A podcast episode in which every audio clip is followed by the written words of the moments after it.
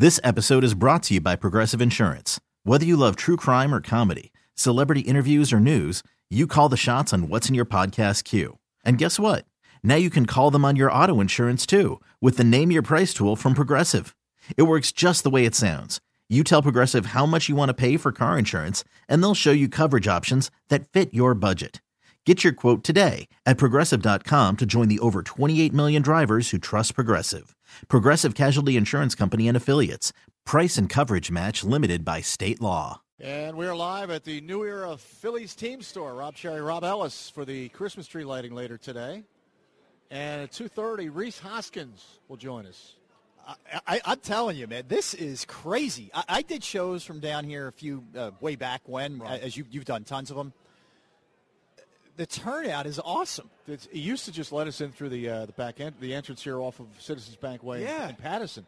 Now you got to go in through the third base gate. It's like going production to a game, yeah. It is, and there's reindeer they're in cages, but there's reindeer in the concourse. This is really cool. I mean, the turnout. We got the amount of people that we have here just hanging out with us for the show. Yeah. But I made it a point to get down here, a couple minutes early just to sort of walk around, because I walk around with my jaws on the floor and I'm looking at the gear and the stuff, and it's absolutely awesome. And there's some great deals down here today too. The store looks great. There's tons of merchandise on sale here as well. The 12 days of Christmas, whatever it is. But Rhys Hoskins will join us, so this should be quite a day today. It's going to be fun, man. And just I'm so interested to talk to Rhys on so many different levels. Wheeler.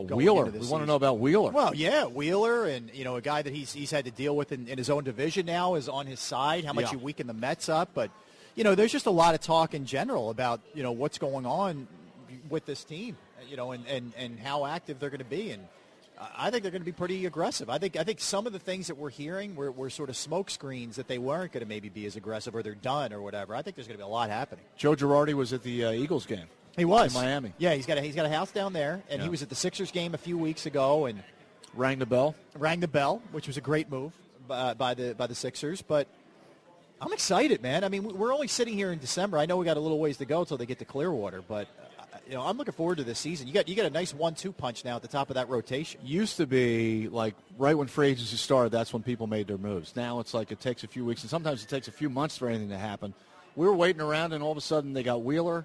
They're in on Rendon. They're in on Strasburg, perhaps, or maybe they'll get one of them. Yeah, I don't know if I could handle another Bryce Harper wait. No. I'm very thankful there's at least been something that we can kind of digest here a little bit. Before the end of the year, do something. So that's big. And, look, this is a team that I don't think is that far off. They're in a very difficult division. There's no doubt Atlanta's been aggressive this offseason. Atlanta got Cole Hamels. Yeah, among others, and some really good relievers, too, prior to Cole Hamels. But and of course you get the World Series champs in your own division, but they could be weakened. Well, if you take Rendon away and if somebody else takes Strasburg away, And their owner has flat out said, we're not going to be able to afford both guys. I mean, he said that. He's on record. Can you imagine if the Phillies had won a World Series and the owner said, no, we can't re-sign our players? It would be insanity. That tells you all you need to know about the Nationals fan base and what they care about down there. Yeah, this city would lose its mind if that was the case, for sure. You can't do something like that. So anyway, we'll talk a lot of baseball this afternoon. The Eagles do have a game on Monday night. And today it was announced officially that Daniel Jones is out. Yeah. Eli is starting. Yeah, there's a lot of different ways to look at that, right? I mean, Eli's a guy who I think he's 161 off the top of my head, 161 career-wise. You would think, considering this is definitely the end of the line as his, his Giants career, but it may be the end of the line in his career. So he's auditioning. Well, maybe. He's either auditioning or he just wants to go out on a high note because the last couple of years have been so ugly. If you think of that, they have. So I think he's got, for whatever he is at this point, and he's certainly a diminished player, but he's got pride for starters. And he doesn't have receivers, though. Well, no, he has some of the issues the Eagles have and lack of weaponry, but he does have Saquon Barkley, who looked a little bit better last week. He hasn't been the same guy coming off that high ankle. I think one of the things they're going to do a lot in this game is get the ball to Saquon Barkley in space, where they weren't doing a ton of that with Daniel Jones. Eli will check down to him. Yeah, the Eagle defense did not. It looked good against the run last week, but looked horrible against the pass. Yeah, it looked like they reverted right back to what we saw last year in New Orleans. It kind of had that same feel. And basically this was one guy. It was Devontae Parker just taking them apart. what was like 50-50 balls. A jump ball, and he goes up for it. The other guy, the cornerback, whether it's Jalen Mills or Darby, is like, no, you take it. Right. Let's see if you can get it. And it was all of a sudden they haven't been able to get on the same page all year. So the offense plays pretty decent last week, and the defense stinks. Previous couple weeks, the defense kept you in it. The offense could do nothing, and that's been them this year. Well, the good news is the Cowboys lost. The Cowboys are not a good team. No, they're not. Clearly not a good team. Their coach is a dead man walking. They all know it. Their owner's a clown. Yeah. He had to be thrown off. He had to be censored on a radio station. Well, yeah. He cursed a couple times. And, you know, the other thing is, thank you very much. We just got presented with some waters here. Yes. With a great sweatshirt, by the way. The green Fanatic sweatshirt. The Christmas. Yeah, the Fanatic. Yeah. And by the way, so today down here at the New Era Phillies team store, Rob, you got we're going to have Rhys Hoskins at 2:30. Right. He's going to be doing a meet and greet, and you mentioned the live reindeer. You got the reindeer are like I saw several on the concourse. They're real in cages. They're not. You weren't riding. You didn't ride one to here today. They're not roaming the concourse. I'm a little disappointed, Santa, that you didn't ride your reindeer. Roaming the concourse. No, not yet. No, but you got. I took a picture though. No, that's awesome. With a reindeer. If you tweet it, you could tweet it out. I could. Major League Baseball experiences, game used memorabilia, holiday packs, all kinds of great stuff down here. But back to what I was saying about the Giants and the Cowboys. The Cowboys keep losing in this horrific fashion that keeps you in. Like, I think most Eagles fans, after the loss to the Dolphins, well, they bailed. We're saying, I'm done. And then you sit there again and you watch the Cowboys. And maybe we're not done. You're like, maybe you're not done. You just keep getting pulled back in.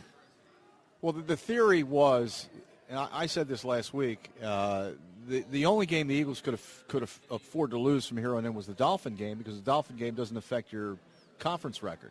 Your conference record is or your division record. Yeah. Which is one of the tiebreakers, because it's all you have left is division after that. Right. You can't lose a division game. However, maybe you can lose a division game because the Cowboys could lose another one. Well, they certainly can. They could lose to the Rams. They have the Rams just this week. You're going to play them at your place. I just – what I keep getting back to is – for a team that hasn't won more than two in a row all year, are we supposed to believe they're going to win four in a row? And by the way, the other argument that people will throw at you when you're saying, I question this Eagles team, well, look who they're playing. Who did they play last week? Miami had two wins, okay? And I get it. Like, I get how bad the Giants and the Redskins and the Cowboys all are. But are we talking about the Eagles like they're the 49ers here? No, this season has turned out to be pretty horrific, yet I think they're going to make the playoffs. I think the Cowboys lose twice. Cowboys will be 7-9. The Eagles could win at 8-8 could win the division, assuming they beat the Cowboys. I think the best record you can expect is 8-8. I really do, man. I don't think they can win out and be 9-7. I don't think they went out. I don't. I mean, the ultimate would be you win these next two and then you lose to the Cowboys. Yeah, that would be the killer. Game, week 16 of the season. That would just. Oh, my God. What a cap to a season. I think they actually could win the division, though. If they win 3 out of 4 and lose to the Cowboys. Yes. If the Cowboys lose 2 more. You could. Because the Eagles would be 8-8. The Cowboys would be 7-9. 7-9 is not out of the question to win the division. That's how bad it is. I mean, that's how goofy this whole season has been. But that's where we are. You know, we sit here with the reality of if this team's in any other division, we're talking about draft picks. We're talking about tanking the rest of the way. Absolutely. But because they're in the NFC East, they have a chance. And meanwhile, the Phillies in the NL East, so this year were the 4th best team with a .500 record. That's a loaded division. I mean, if you think about it, the Nats, even if they lose one of those two, Strasburg, Rendon, even if they lose one of those two, are still really good. Yeah. The Braves are loaded. The Braves are absolutely loaded. The Mets, even losing Wheeler, still have good pitching. Yeah, and the Mets have good young players. I mean, McNeil, Alonso. Conforto, they have some really good young players as well. So this is no cakewalk. The only team that should be a breeze, and it's a team that killed the Phillies last year, is the Marlins. The Marlins probably kept them from making the playoffs. Yeah. No, and look, this is a big year for Rhys. It really is. Well, it's a big year for a lot of people. A lot of people, for sure. But, we're going to be talking to Rhys coming up at 2:30. But it's a big season for him, considering the way really the last 2 years have played out. But he's going to be critical. I think if you can add – they've already added Wheeler, and obviously that gives you a nice 1-2 punch off at the top. But if you can add one more starter and maybe 2 more relievers, and if there's, a Rendon or something like that, I mean, all of a sudden – they're in any conversation you're having with anybody in the division. Well, if they have a starting five or at least three or four starters that can get you six, 7 innings and get you keep in games, I think that would help because last year, obviously, they didn't have that situation. I really like the Wheeler sign. Like, I know it's a lot of money. I get it. I mean, when you're giving a guy 5 years, $118 million who's had some injury histories, it's not risk. Our money. Yeah, I mean, there's risk there. But still, I see a guy. Rob, you realize the way that he's finished the last couple of years? He's finished very well. He just hasn't started well. Yeah, no. After the All-Star break the last 2 years, you know what he is?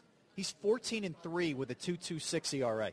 That's pretty good numbers. And what's been one of the biggest issues for the Phillies? Collapsing during that same time. Because they've started out well the last 2 years. They're in first place this year through like June 10th. Right. Last year, like into August, and the pitching staff just collapsed the second half of the season last year and this past year. You know, and don't lose sight of the fact, and this is one of the things I'm excited to talk to Rhys about, new hitting coach, right? What that's going to look like.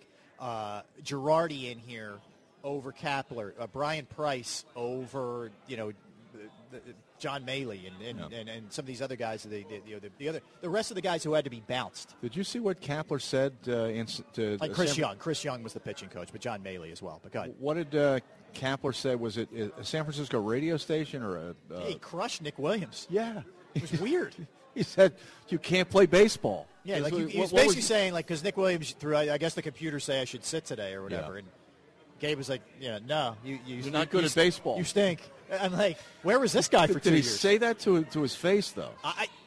Who knows? That was because I always thought Nick Williams was a decent player. I felt like he never really – I think he needs a change of scenery. Right. And I think he could go somewhere and be a nice fourth, fifth outfielder. I don't think he's a starter, but I think he's a lot better than what he showed here. And he spent most of the year in the minor leagues. I think he's a major league player.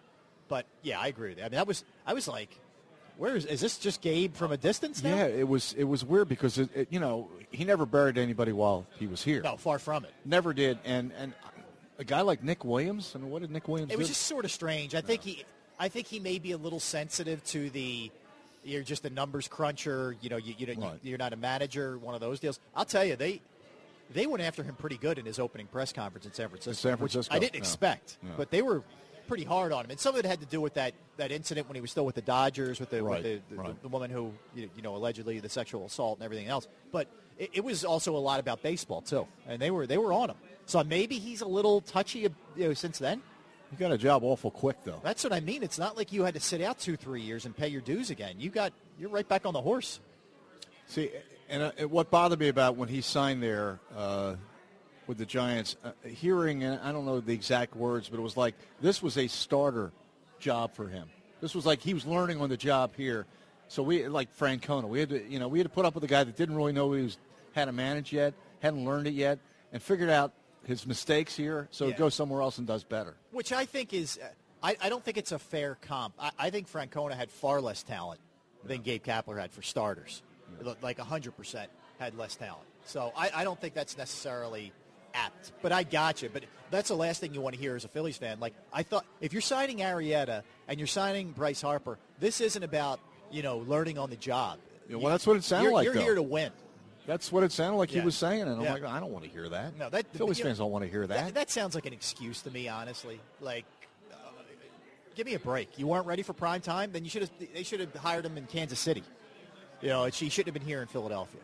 I still don't think he did that bad a job. I just think the pitching staff that he was saddled with really wasn't going to help him. I think like anything else, it's a little deeper than maybe people make it out to be. I don't think he did a very good job. Certainly couldn't stop the bleeding at the end of seasons, but he certainly wasn't giving anywhere near the kind of pitching staff that you need to have to succeed. Plain and simple. You had one starter last year. And the bullpen was pretty much a disaster as well. Yeah. And you know, bullpen can ruin a good team. Yeah, and some of that, look, some of it's bad luck. With the bullpen, it was a lot of injuries, stuff you didn't see coming, Seranthony, David Robertson, some of the stuff you can't control. I get that. Some of it you did see coming, Pat Neshek and Tommy Hunter. Yeah. But you didn't, and giving them multiple-year deals was laughable. But you needed to have more depth in the rotation, and you did. So, but, look, that's the thing. Now you have a 1-2. Coming out of the chute. If Eflin figured it out last year, you have a nice middle to bottom of the rotation guy in Eflin. You're sort of stuck with Arrieta for another year. Figure out a three. And you got to figure another one out. Like somebody else has got to be figured out, and I don't think they're going to go down the road again of Pivetta, Velasquez. I don't see that. You think Garrett Cole, any chance he comes here? I after Wheeler, I tend to doubt it. I think they're going to go middle of the road, high upscale starter, possibly high money additional 1 through 9 guy, or 1 through 8 guy. Maybe Rendon, so maybe a center. I like Pilar from the Giants. He's not going to cost you a ton. Right. I like him a lot. I like his defense. I think he'd be great in this ballpark. But there's certainly, I think they're going to be aggressive. I do. I don't. Let me put it this way: if you're Matt Klentak, and you saw your manager go and the amount of heat that came down after last year, go out swinging, man. You can't come back with the same starting rotation. Not even close to it. You got to go out swinging. Yeah. So this could be it for you, and I think that'll make him be uber aggressive. The question is, are they going to go over the luxury? I don't know. I don't know what the answer is to that at this point. You would hope they will, but we don't know. Well, they did say at one point, stupid money. They did, but that wasn't this offseason. That was Harper. That was Harper. That was 13 years, $330 million. By the way, the Harper money was well spent. Far from stupid. I mean, he put people in the ballpark, and he had a very good year. Well, Rob, he produced. I mean, the bottom line is it may not have been right out of the chute, destroying it the first couple of months, and I think some of that had to do with the fact that he didn't have a spring training, really, a very abbreviated spring training, and I think that affected it. He never, used any excuses, but I think that was part of it. So I think we'll see a little better start from him this year. But you look at his numbers at the end of the day, what he produced. He produced and then some. 35 home runs, well over 100 RBIs. Guy was on base a ton because he walks a lot.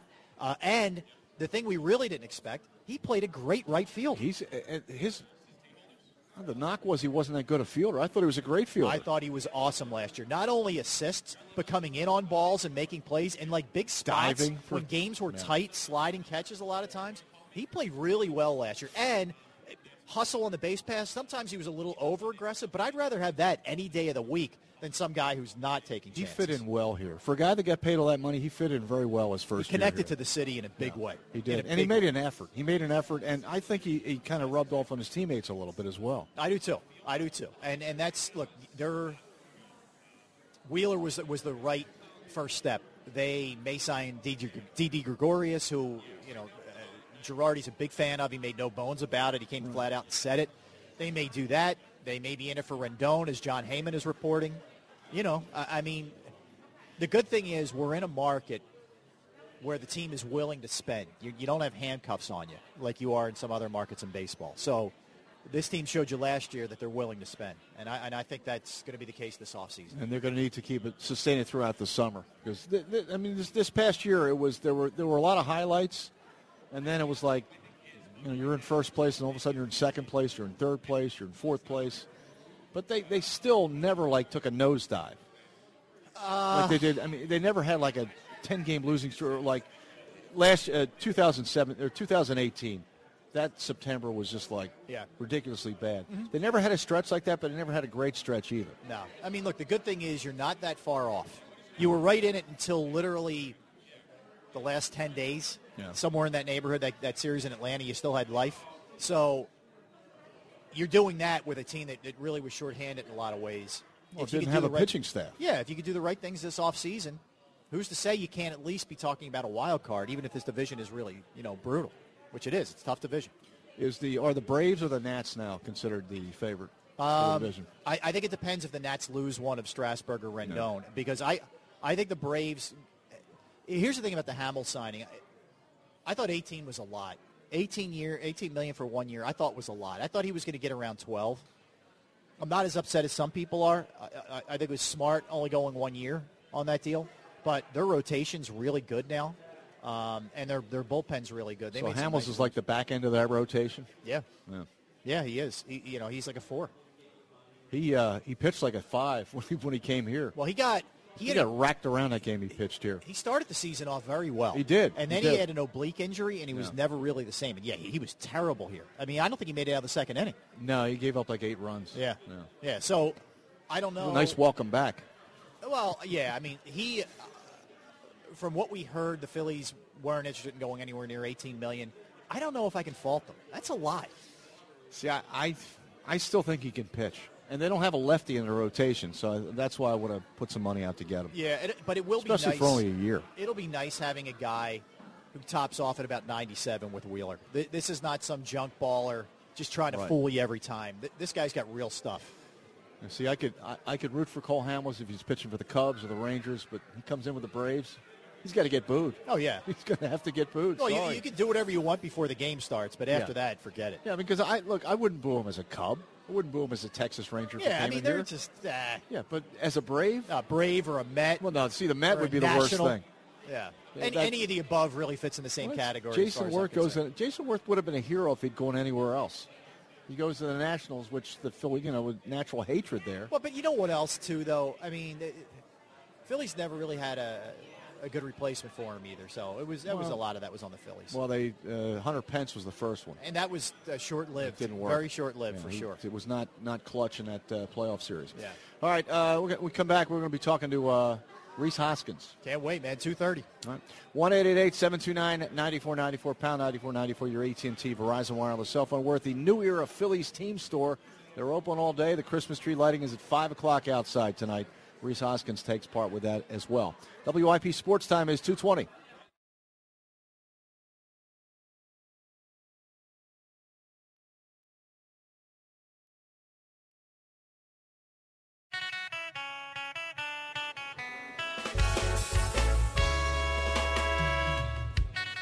Rob Sherry, Rob Ellis, we're at the New Era Phillies team store, joined shortly by Rhys Hoskins at the Phillies team. So it's the Christmas tree. Annual Christmas tree lighting is at 5 o'clock today, right outside the third base gate. Yeah, there's some great specials here, Rob. All right, so you ready for this? Holiday sale at the team store. You ready for this? Yeah. All right. If you spend $50, you get a free retro knit scarf. Oh, I like that. You need a scarf. Yes, I do. You're a scarf guy. Yeah. All right. Spend $200, and you get a free framed Bryce Harper collectible. Features photos of Bryce and a swatch of the game used with his walk-off grand slam. Limited to 70 picks only. Sorry, what was that again? His game-used grand slam? Yeah, it's the walk-off slam was the highlight of the year, by the way. It was the walk-off. It was against the Cubs. Yeah, it was. It was a sweep of the Cubs. That? You're right, that was the highlight. It was a sweep of the Cubs. That was the highlight. I agree with you. He had a lot of highlights. I was trying to figure out when that was, and I think it was August 16th or August 15th. Look at you. Well, because I'm working on the year-end year-end special, so I'm trying to figure out when, because that was a highlight, obviously, but that was a sweep of the Cubs. That was awesome. 4-game sweep of the Cubs. How about the sweep of the Braves to start the season? We all thought that was like Nirvana. Still, that first game, man, it was awesome. I was there. Yeah, I was and McCutchen just starts it off with that home run, and you're saying, "Here we go." I think I sat in my seat the entire. Like I don't think I ever got up. Oh, it was the first inning on. It was absolutely awesome. Look at these guys, too. We got all our guys right here in their Phillies gear. You guys having fun? Did you see Santa Claus? No. No. Not yet. Right. Not yet. Yeah. Pretty soon, though. 5 o'clock is the love it, man. Everybody's representing in December with their Philly stuff. We got a good crew here. Mom and Dad trying to keep a hold of them. They're all right here. It's all good. We're pretending they're here to see us, but I know they're here to see Rhys Hoskins when he shows up. They're here to see Rob Cherry. Right. That's why they're – you guys are here to see Rob Cherry, right? Okay. All right. Thank you very much. It was a loud no from the kids. I'm just saying. No, that was a who? Yeah, they were like, first they were stunned. There was a look of what, and then it was a no. Yeah, leave me alone. It's a poor guy. I'm here to get autographs. It's okay. Yeah. It's all right. All right. So anyway, Rhys Hoskins will be showing up. We'll be talking to him for a little bit. Yep. And Rhys is here. Kevin Frandsen, our buddy Kevin Frandsen, does a great job on the radio broadcast. He does. And we'll be talking to him a little later. Shaking hands, kissing babies. 3:30 today. We have SEC football. We'll be out of here by 3:30. But 5 o'clock. SEC championship today. Okay, let's be real clear. Georgia and LSU. Are either of those teams a chance to be like the national champ? Absolutely. Well, both of them. Yeah. All right, I'm just throwing it out there. I like Georgia. I like Georgia plus the points. I'm just saying. What are the points? Depends where you shop. You get it around 8. Around 8, somewhere around there. So LSU covers. LSU wins, but doesn't cover. Yeah, Joe Burrow has played himself into potentially the number 1 overall pick. He's LSU's quarterback, an Ohio State transfer. But yeah, he's LSU's like 6'8". Had a great year. Joe Burrow's like 6'8". No, he's not. He's not that tall. 6'7", 6'5". Yeah, he's big. He's big enough. I mean, the thing is, you don't worry about that as much anymore in this day and age. I mean, guys like Kyler Murray and Baker Mayfield have kind of gotten away from that. It's funny because we used to say the quarterback, the guy's too short to be a Russell Wilson as well. Yeah, too short to be a quarterback. Yeah, you know who the tallest quarterback ever was? Was that Mark McGuire's brother? Dan McGuire. 6'8"? Yeah, it was like 6'8". I think he was with the Seattle Chargers. Was it Seattle? He couldn't play. No, he wasn't very good. Yeah, he wasn't. Didn't matter how tall he was. No, he wasn't quite as good as his brother was at baseball. Exactly. Without, yeah, no, he's big. Mike Glennon, who's a backup for in Tampa. Oakland. He's in Oakland. Tampa, yeah, right? He's in Oakland now. He may be, if he's not 6'8", he might be 6'7". Didn't he beat the Eagles once, Glennon? He might have. To me, he did. Yeah, he might have beat the Eagles once. Yeah. How do we get down this rabbit hole? All right. Tall quarterbacks. But, tall quarterbacks. Tall quarterbacks. Right. No, but it'll be a good game today. Joe Burrow and Jake Fromm, good matchup today. All right, and look who we have. We're about to be joined by, we are joined right now by Rhys Hoskins. Yes, Rhys sitting down with us right now. Of the Philadelphia Phillies. Grab a headset, Rhys. And first thing we want to do is, my daughter said, congratulate Rhys because we hear he just got married because she saw it on Instagram. Yes, I did. I did just get married. It was beautiful. I think we're still in that honeymoon phase. Where was the honeymoon? We went to Tahiti. So nice. Hard to complain about being on an island. Temperature's slightly different today. Just a little bit. Yeah. At least the sun's out today. So. How about this crowd, man? This is pretty cool. Pretty amazing. It's pretty cool. I don't know. It's just exciting to be around. Obviously, the stadium again, and there's like a little bit of a buzz, right? And I don't know. I think it's just the start of an exciting offseason. Well, the club's done a lot of really exciting things so far. I mean, Joe Girardi steps in as the manager, some coaching changes as well. But Zach Wheeler, a guy that you're very familiar with, it'd be pretty nice having him in your rotation, not having to go against him, huh? Yeah, I think I'm in the same boat you guys are, right? I'm just waiting for it to become official. Right. Yeah. Well, let's pretend it is official. Yeah, for hypothetical purposes. Yeah. Yeah, obviously, we've become pretty familiar with him as a pitcher over the last couple of years. I'm just glad I don't have to face him if he's on our team. Yeah. Obviously, the stuff is there. You can see that on a nightly basis for him. I don't know. He's a guy that, if he's in our rotation, he can be an anchor of a staff. Mm-hmm. And anytime that guy takes the mound, you feel like you have a pretty good chance to win. Especially as an offense, feeling like you don't have to do too much. During a game, it's very comforting, and obviously to add that to his staff is only going to make the rest of the team better. Would you pick a brain of a guy like that who comes in and says, "How did you pitch to me? How did people pitch to me?" Oh, 100%. Why not? Right? Especially because we've faced each other a ton of times over the last 2.5 years. So there's not, there's a good, I don't know if you call it a scouting report. There's a scouting report, right? And I think one thing, too, that we could talk about is, from the offensive standpoint against him as well. I think that's something valuable, especially in division. Having, I don't even know how many at-bats I have, but I would guess over 10, 15, maybe 20 at-bats. You can learn a lot of stuff in 20 at-bats against a guy. For Phillies fans who maybe are familiar but don't know exactly what he brings to the table, like what we know he tops out at 97, sure. But what does he bring in terms of stuff? Yeah, it's power stuff. It's an uncomfortable at-bat, right? And not only is it power stuff, but, he pitches as well. He's not just chucking it up there. He's got, obviously, the power four-seam fastball, like you said. It's up to 100 miles an hour. Towards the end of the second half last year, he started, I think, sinking it a little bit more than he had been. And, when you're sinking the ball at 96, 97, it's just an added element that you have to think about as a hitter. He's got a wipeout slider that's, 87 to 90 miles an hour. And then I think he started to throw a little bit more of a slower hook just to add another wrinkle in. And, again, anytime you got to worry about 96, and then you have a guy that throws strikes with a few other off-speed pitches, it's incredibly difficult at bat. Have you spent any time talking with Joe Girardi in the offseason? A little bit. I got a chance to go to the press conference. We spoke for 15 minutes after that. Obviously, a lot going on with him and the new city, new organization. He's trying to make his family feel as comfortable as possible. So I sat down with him a little bit right before I left for my wedding. But since then, obviously, he's quite busy with the offseason as well. We haven't been able to link up since then.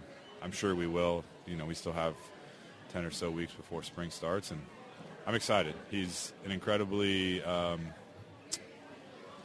easy to be around, incredibly easy to talk to. I think the experience and the resume speaks for itself, and I'm excited just to play under him. obviously the highlight of the offseason has been getting married. But for other than that, what's the... Yes, it is. I have to say that. Yeah, it's a good move. I set you up nicely there. Walk me through, like, how long do you take to just sort of decompress for a minute? Because let's face it, it's a grind. I mean, sure. You play 162, it's a grind.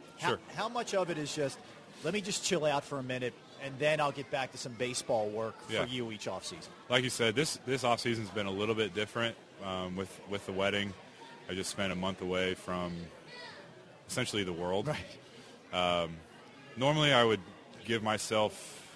try to give myself 2 weeks. I normally don't last 2 weeks. Just because I get bored. You know, we're so used to having such a regimented schedule for 8 months out of the year that doing nothing is weird, right? But only because we love it, right? Like, it's just something that I can't keep myself away from the game. But I'll try to give myself 2 weeks before I start moving around again.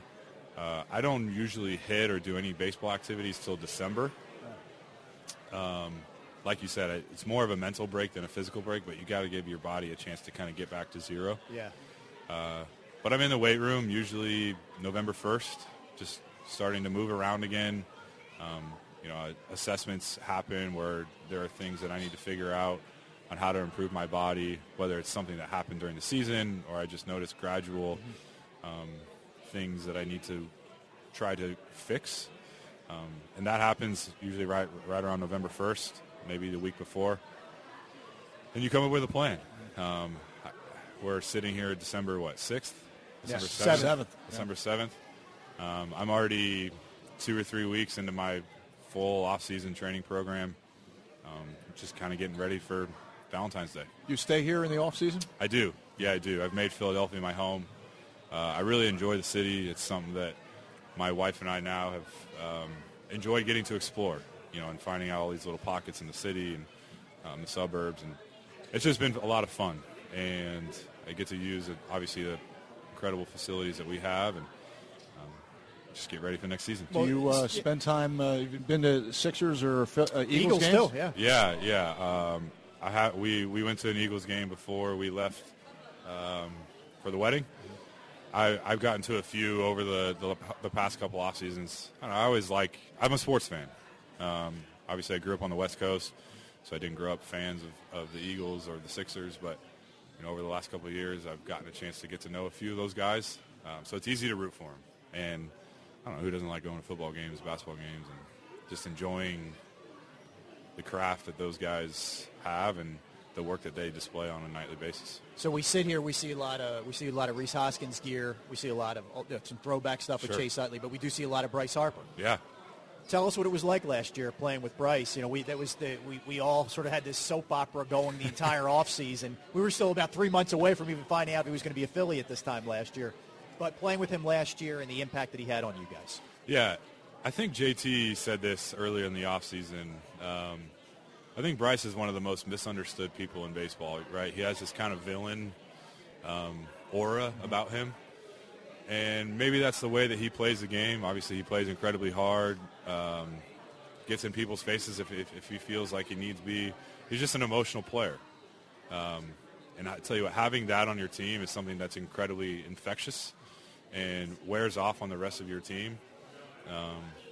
I would go to battle with Bryce any day of the week, anytime he wants, because that's just the kind of guy that he is, the kind of player that he is.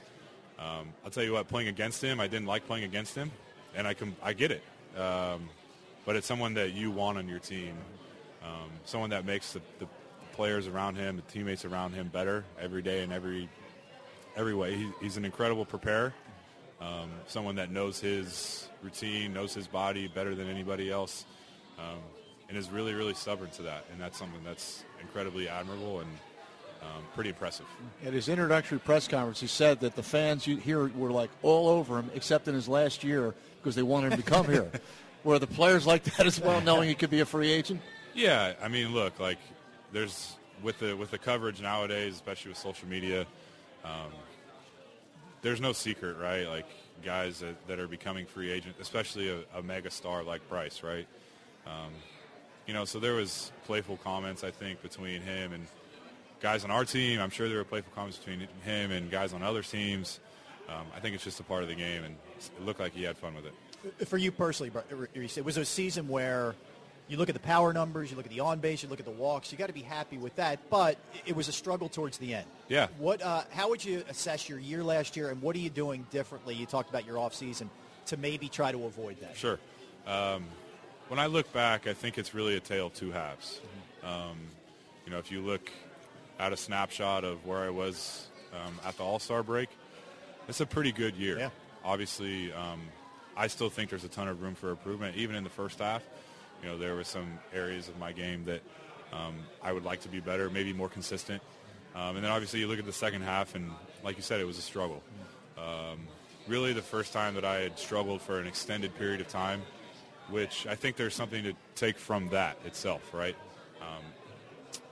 For whatever reason, I had never really struggled like that before ever in my life. And it's something that I think you have to learn how to do. I think most people, you know, obviously the Mike Trouts aside, the Bryce Harpers aside, they struggle like that at some point, and they learn how to do it, and they learn how to get out of it. And I think that's something that being able to take a step back from, you know, once the season was over, and really analyze that and remember what the feelings were like when it was really bad is something that I will take now and know that I can get through them, right? The end, there is an end to those, which there were times last year where it didn't feel like there was an end. Mm-hmm.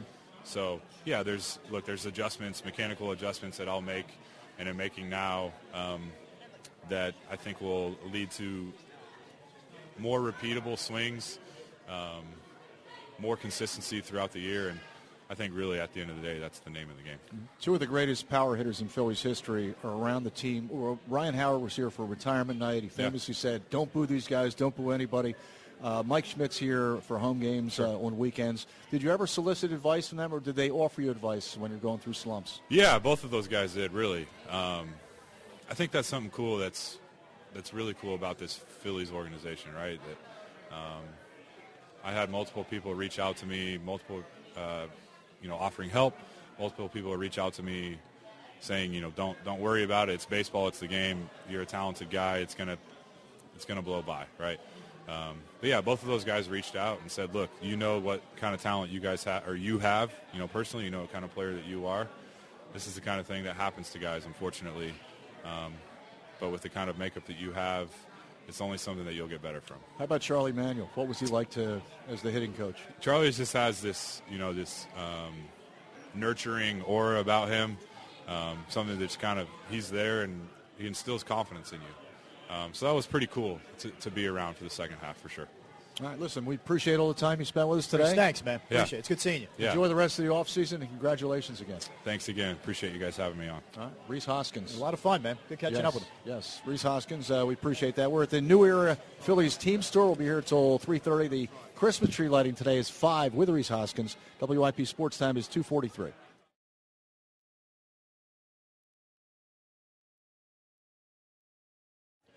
All right, we're at the New Era Phillies team store. Rob Cherry, Rob Ellis, joined by Kevin Frandsen. And before we talk to Kevin. Yeah, let me tell you about some of the things that are going on here, right? So you get 25% off regularly priced merchandise, so automatically out the door.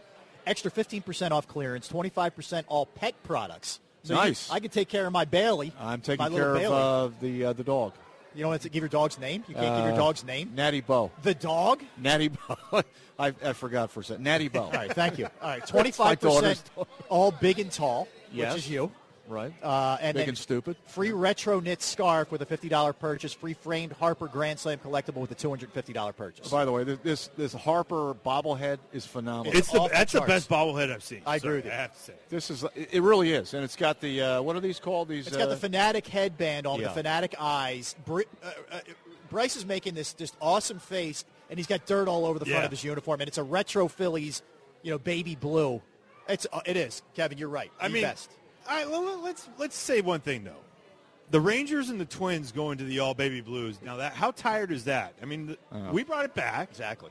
Looks great. Yep. And then they want to come out with, we want to go baby blues. We're the trendsetters, man. Yeah. But see, like, trend setting's awesome, but just staying unique and being the only ones doing it, that's what I'm all about. That's true. So these baby blues, a lot better than those. Right. Rhys kind of hinted at it, that when Harper was an opponent, everybody hated him. Yeah. When he's a teammate, you love him.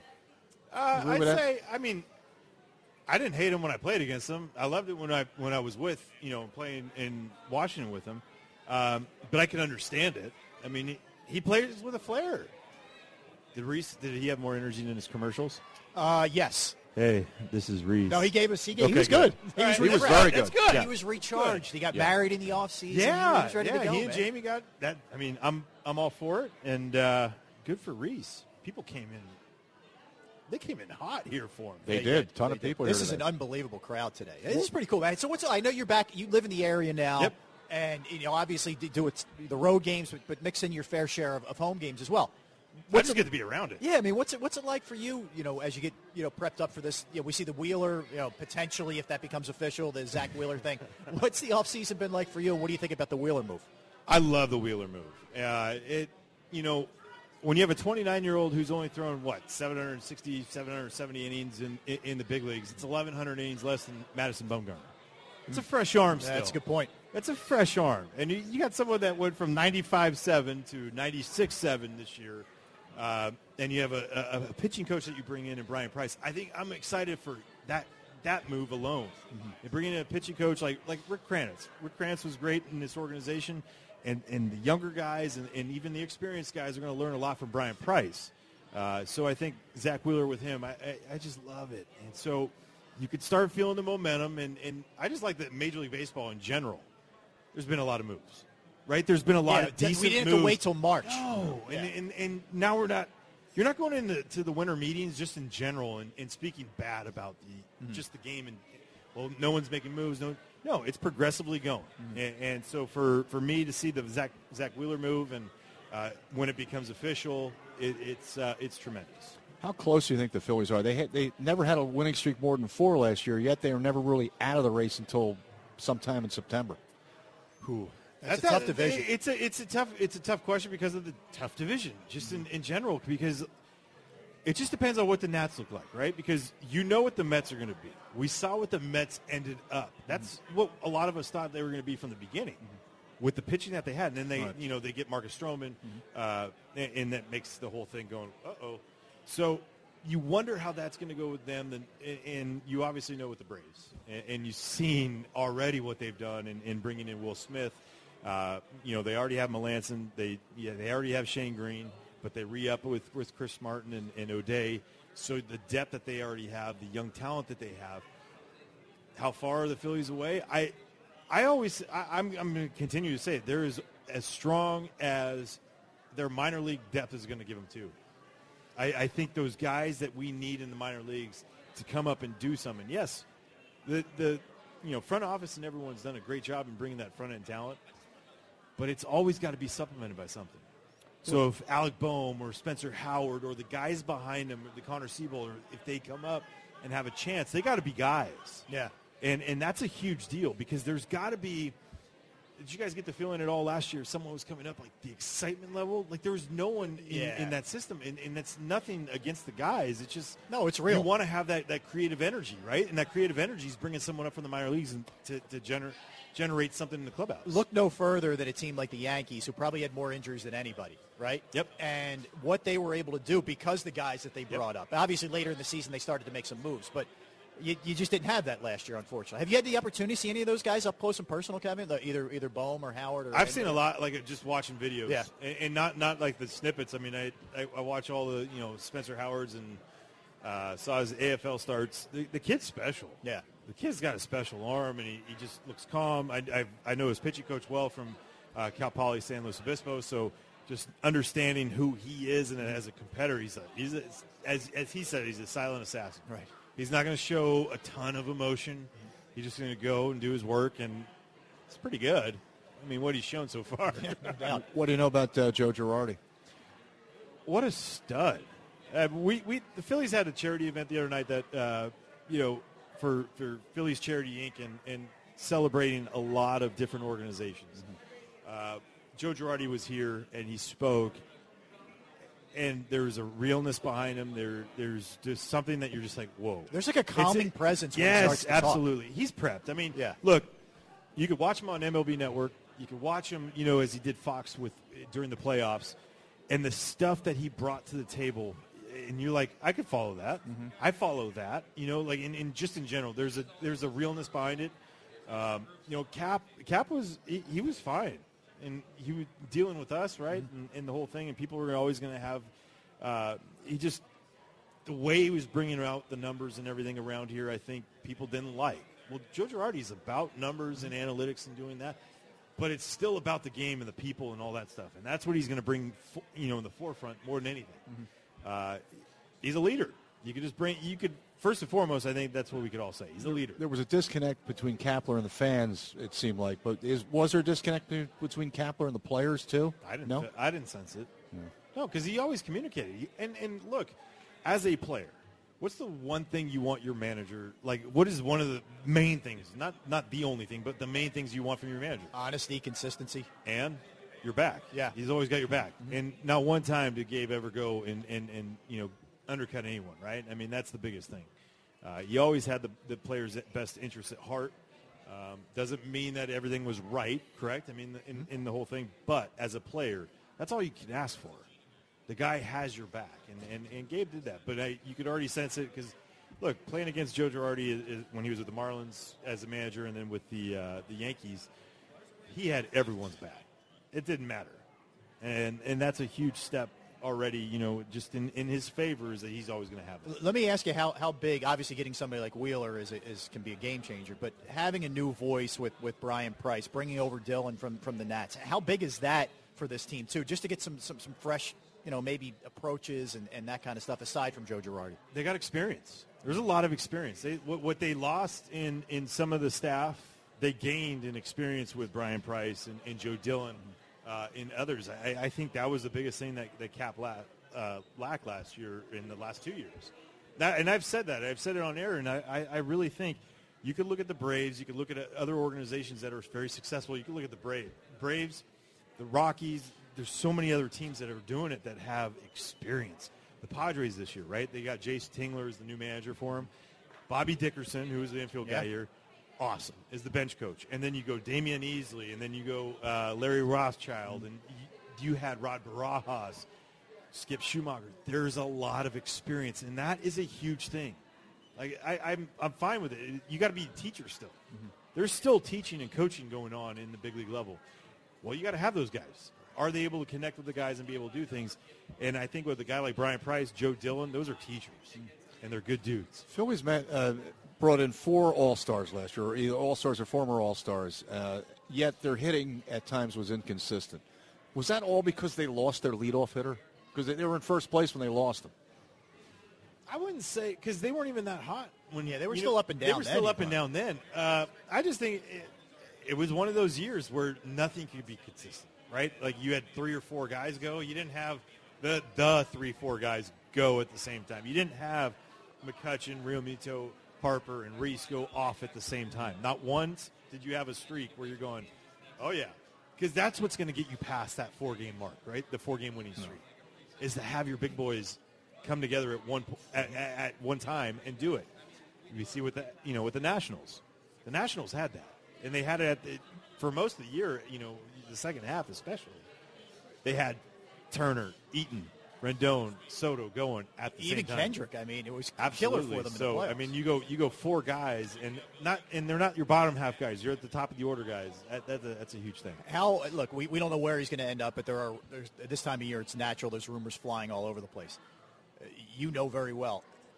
Tell us about Rendon and what that could potentially do if he ended up here. Well, you wouldn't hear from him. That's all right. It's just like I don't know if you guys saw like the. You know, the Trey Turner play where the ball was thrown into him and, you know, they had that, 13-minute review and everything going on. They asked Rendon afterwards, after he hit the home run, and Rosenthal gets in this big old, speech, and he's like, okay, so tell me, that pitch and that ball, I mean, how'd you do that after that long? And he's like, I don't care, I got 13 minutes to sit down for a while, so that's the relaxation that he has, right? He plays the game in a different way. He's in chill mode all the time. He is in chill mode all the time. He's special. Yeah. And Bryce would tell you that, and Rendon would say the same thing about Bryce. They make each other better. He would bring not only just a presence at third base in your lineup, but just he's a calming factor. You could always look at him in the big moments, and he's going to be yawning. We were talking about it with someone that I think it was Joe Dillon on my podcast. We were just like, hey, remember the time that he yawned mid a bat and then goes double off the wall, and it was unbelievable. We had it on video. We're like, what is he doing? It was against the Braves. Yeah, and that's him. What would it do? I still think, look, this isn't a one-person away team. You know, make them better. But I still think there's multiple moves, and that's why I still think it's taken a long time for the Zach Wheeler stuff and everything to go about, like because there's a lot of pieces. Yeah. They need a lot of pieces. Sure. Hitting, is it hitting or pitching that Phillies need right now? I don't think you could ever go wrong with more pitching, more and more pitching. It's just, that's a fact. I mean, you can't guarantee, and we saw this the last 2 years with the amount of guys that have gone down with injury. You got to have guys. You can't have guys coming in throwing 88, 90, 91. You know, the guys in the back end of the bullpen need to be, 94 plus. They're going to get a huge piece back, though. Think about it like in Seranthony Dominguez. Mm-hmm. That's already a big step forward in an acquisition, but just getting him back from injury, that's huge. Well, I think that's, they got it on both ends. I mean, the problem was it was Nola and all over the place, and then the injuries in the pen were just brutal. Yeah, and I mean, everyone's going to deal with them. Yeah. But there's always, in those special years, there's always someone that steps up and does something that's great, or a couple guys. And in the case, look, they learned a lot. They learned about what they had in the system that came up to do anything, and if they could, I mean, one thing that's going to always be, I think, overlooked in the whole situation is Jose Alvarez was awesome. He was good. He was awesome. And having him back next year, I think, is good. And look, Pivetta, Velasquez in the bullpen, could that be a thing? We'll see. If they have the whole year and whole spring training working as a reliever, what's that going to do? Let me swing you back to the hitting for a minute. We just had Rhys on, and we know what he's capable of, but we also seen end-of-year struggles here. What's your sense of kind of what you would like to see from him to maybe avoid that, to not become this pull-happy guy? What would you like to see from Rhys? I want to see him go bushes, like literally into the bushes in center field. Like, he has so much power that I feel like, yes, the numbers say your best, your highest OPS, all that stuff is going to come from a pulled fly ball for a guy like Rhys. But he didn't come in here with that approach.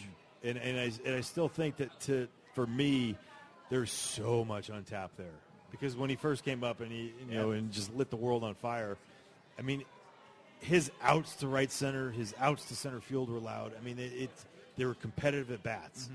And sometimes those, we look at the numbers and go, okay, just pull. No, that's not how you got to that point. Your approach was not always like, I'm going to hook it down the line. Like, there's sometimes I feel like he wanted to take the shortcut and going down the line. Like, he's got power everywhere. He is he's a good hitter. Mm-hmm. He's not a 230, 240 hitter. Yeah, he's not a one-trick pony or just home runs. Yeah, that's I think the biggest thing in this whole thing is that we talk about the power. Well, he's a good hitter, mm-hmm. obviously with the sense of a strike zone that he has. But he can go. I'm not saying line to line, but right center over. He's a 280, 290 hitter. And that's what I see. Mm-hmm. That's what I've always thought. Well, he still had the great numbers as far as his on-base percentage, 364. Every year, it seems. Yeah, and I still, like, we saw a little bit more aggression at the end of the year, and I like that, mm-hmm. because I think at times he got passive. I'm speaking from someone that never saw a ball he didn't want to hit. Like, you throw the rosin bag, I was swinging. So to see someone like that, it's refreshing at times. But then there's sometimes you're like, man, you just let that one go. Like, that's in your go zone.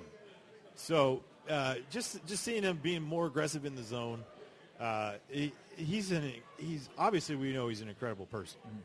first and foremost. He's an incredible teammate.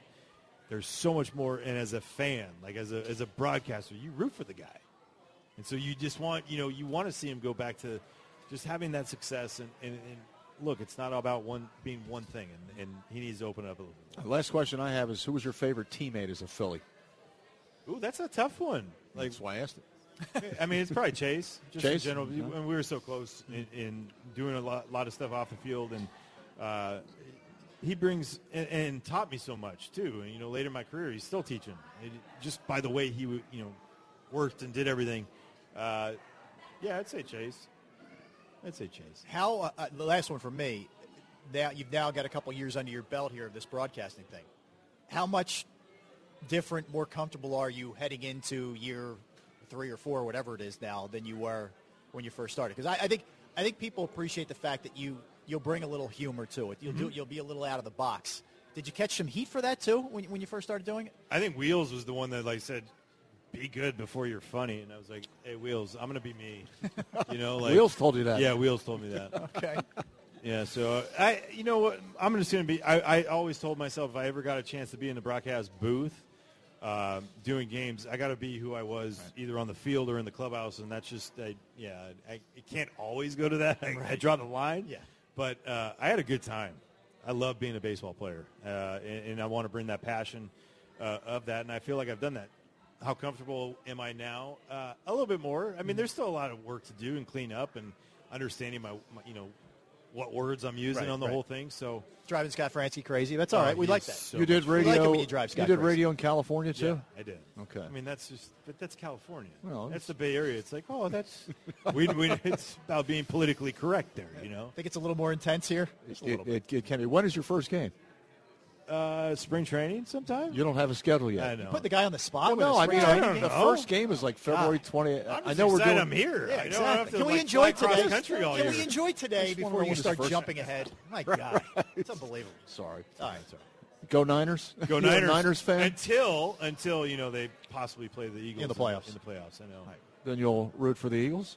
I'll still be the Niners. I mean, like I'm just being honest. Like, what's the one thing that we know? Being a Philadelphia fan, like, you can't just say, oh, well, now I'm a Philly fan. No, keep it real. Like, you got to keep it real. Exactly. Okay. Kevin, good seeing you, man. Good to see you guys. Appreciate you being here, and we will talk to you. We'll talk to you during the season. Awesome. Can't wait. Kevin Frandsen. All right. All right.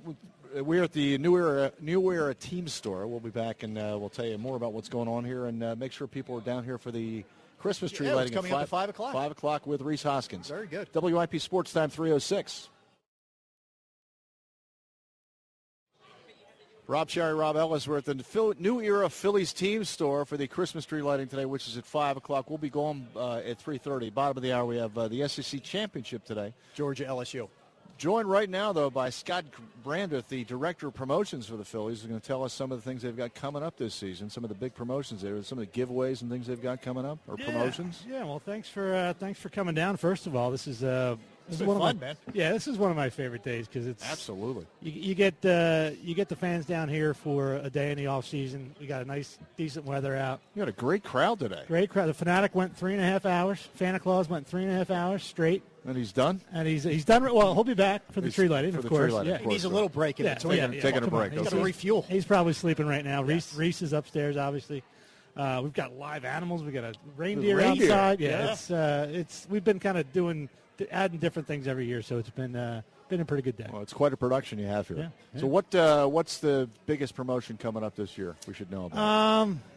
We've got a couple. Right off the bat, for opening day, obviously you've seen the headband stuff that Bryce made pretty popular. And that's an opening day giveaway? Yes, right here. We're going to give everybody on opening day. Thanks, and then more. And this is kind of like a fleece one because that's March. No, right. April 2nd. Mm-hmm. April 2nd. So it might be a little chilly. April, you never know. Yeah. So this thing right here with the little opening day 2020 on it, the Phillies primary logo on the front. So everybody from 90 years old to 1 year old will be rocking a headband on opening day. So they have opening day. They have opening night as well. What's the opening night? That's funny because our second game of the season is usually opening night.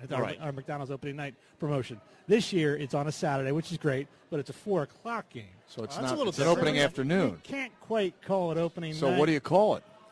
I'm not sure. I was thinking about calling it opening night in quotes, but I got voted down. So we're just going to call it a McDonald's T-shirt, and we'll do it. But it's good. It's a 4 o'clock Saturday, which has been really good for us. So we'll do that. It'll be a little warmer, too. Yeah. And then the very next day is Kids' opening day. So bang, bang, bang. It's nice to open on a Thursday and then off Friday, Saturday, Sunday. So we get a nice weekend to start it off with. So we kind of like that. And then, of course, Fanatic's birthday in April, thanks to Citizens Bank. And you'll notice we're going to do a knit hat. Nice. It looks like the headband. It looks like the headband. So the eyes, the eyebrows, the eyelashes of the Fanatic. Again, it'll be a little bit cool. So kids 14 and under will be getting that on Sunday, April 19th. Did you bring in his friends for the birthday? Of course. His friends. Sloop will be here, a bunch of the Big Five. Cal Ripken, yes. Gritty? If Gritty's available? Gritty was not here last year. They might have had a game or something, but he's been here a couple times, sure. Right. Yeah, absolutely. He was here last year when the truck went down to Clearwater. Oh, that's right. Gritty came by. Gritty finds his way to things, that's for sure. Yeah, I tell you what, he's a nice little younger brother of the Fanatic. Yeah, he's become a nice little mascot himself. Fanatic has taken him under his wing, so to speak. He's taught him well. Since day one, he was completely on board, and, they're buddies. They're buddies for sure. Because we thought that would last about 2 days, the Gritty. It turned out to be lasted pretty good. Yeah, they're doing well. I saw a great Gritty sweatshirt here. Some lady was wearing a Gritty sweatshirt here tonight. It was pretty good. How awesome is it to have a guy like Bryce who really is like a model? Like, he likes to model all the stuff that you guys have, and is, obviously a great draw as well. But how amazing is to have a superstar who was that into that stuff. It is amazing. It is amazing, especially on the retail side when he started wearing that headband. And then Francis, our buyer here, just kind of jumped on it and started doing a lot of different things with that. And it's just, something that's visual like that, like a headband, and then when the people start wearing it in the stands, then everybody sees it. And it's unique. And that was... I think it debuted in July, and it was the number one selling item here at Citizens Bank Park. There's never been a player that's going out like the first game he's wearing cleats that have had the Fanatic on. Yeah, sneakers. He's definitely embraced the Fanatic, which is great. He's got a little bit. He's got a great personality, and it's and he, I think he's got some deals with Under Armour and stuff. So he knows a little bit about the fashion. So it's certainly helpful on the retail side and on the promotion side. We'll be probably picking his brain a little bit. What is the biggest promotion you have? Do you think biggest promotion you got all year? I think we're going to have some fun when the Oakland A's are here in June. Turn back the clock. We might go way, way, way back. Philadelphia A's. 100 years. Yeah, and, that'd be cool. We've already discussed it with the A's. They're on board, so we're working out a few things with Major League Baseball, and we've always had retro night, and it's usually been 70s, 80s, 60s, 50s, or whatever. But we want to go real far back. The Phillies and A's played each other a lot back in the day. It was called the City Series. Right. So we want to jump on board with that and have the A's wear their old Philadelphia. Oh, I have an idea, by the way. There you go. All right. You'd have to get approval from Major League Baseball. Mm-hmm.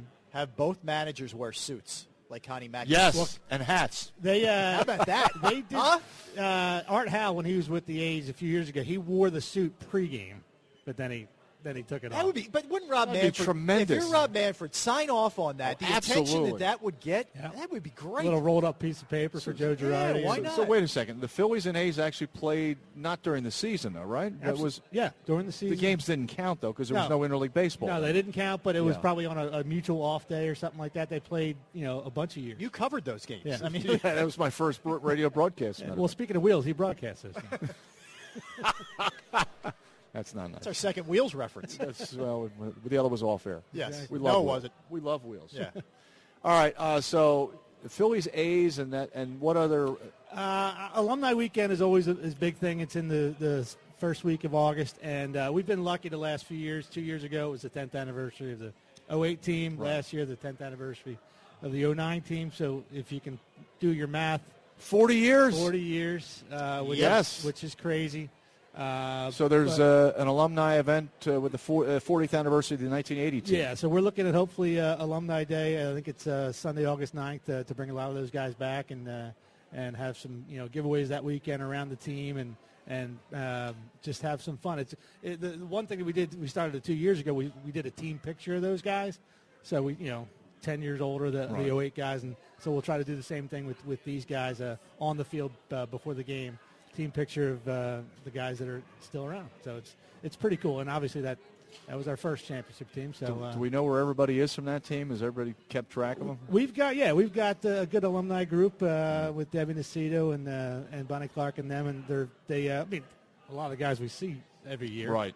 But yeah, there'll be some guys that we'll try to catch up with to bring them back. I ever tell you my Manny Trillo story, speaking of that team? No. You got a Manny Trillo story? No, he was my favorite. You tried to get his autograph? No. So my dad was working as the assistant ticket manager for the Eagles at that time. Right. And it was at the vet. The offices were at the vet. You could literally open a door and walk into the hallway of the vet from where their offices were. I'm 8, 9. I open the door. I walk out. I literally almost ran into Manny Trillo. This is right after he won the NLCS MVP in Houston. It was game one of the World Series. And, you know, he had the greatest relay throw you're ever going to see. Oh, yeah. So that was my brush with fame. He had a lot of cologne on, and I never washed my hands, so I had Manny Trillo's cologne on my hand. He was the coolest player. He was amazing. He was, take his time. Yeah. Study the ball. He was tremendous. And then the sidearm right to first base. Yeah. The best. Love Manny Trillo. All right, so it sounds like you got a lot of stuff going on. Absolutely. Yeah. Absolutely. Yeah. All right. So, Scott, we appreciate it, bro. Thanks for having me. Thanks for coming down. And you go down to spring training, too? Yeah, I'll be. We'll be down unveiling all this stuff for real probably the second or third week of March. Nice. Scott Brandreth, the promotions director of promotions for the Phillies. Thanks for joining us this afternoon. Thanks, Scott. All right, so what else we got to tell people about this afternoon here? I mean, just get down here. Tree lighting's at 5 o'clock. And, again, just to emphasize, it's now the New Era Phillies team store. So if you're heading down, you got all kinds of great stuff, 25% off regularly priced merchandise, extra 15% off clearance, 25% off pet products. You got all kinds of great stuff here. So you got to come on out. $100 off authentic jerseys, $40 off adult jerseys. So, yeah, I mean, we got three to four meet and greet with Rhys in the tour room, and then 5 o'clock is the tree lighting. All right, we are back here tomorrow afternoon. You and I are back together. Not in the store here. Not in the New Era Philly store. Yes. We're back from 1 to 4 tomorrow afternoon, and I'm sure we'll talk a lot of football, a lot of what's going on as well. Unless the Phillies sign somebody between then. Or, should be fun, man. And they actually haven't officially signed Wheeler yet. Not officially, but that's a done deal. That'll happen sometime next week, we believe. Should be. Think. Yep. So, anyway, thanks to all the people here at the Phillies for having us here at the New Era Phillies team store. Thanks to Rhys Hoskins for joining us. And we're going to put that up on a podcast. Yeah, we're going to podcast the entire show, but the Hoskins interview from Anthony Foley back in the studio and Bill Matz right here at Citizens Bank Park. And thanks to Kevin Frandsen as well. Stay tuned. SEC football, the championship game is coming up. Georgia and LSU right here on 94 WIP. Okay, picture this. It's Friday afternoon when a thought hits you. I can waste another weekend doing the same old whatever, or I can conquer it. I can hop into my all-new Hyundai Santa Fe and hit the road. Any road. The steeper, the better. Because my all-new Santa Fe is available with H-Track all-wheel drive, so I can hit the trail without a worry in the world. Heck, with 3 rows and best-in-class rear cargo space, I can pack the whole family in with all our gear. We've got available dual wireless charging for our phones, so we'll never lose touch with civilization, and we won't lose touch with the primordial power of Mother Earth. So which is it? Waste the weekend or do something a little more epic and conquer it in the all-new Hyundai Santa Fe. Visit HyundaiUSA.com or call 562-314-4603 for more details. Hyundai, there's joy in every journey.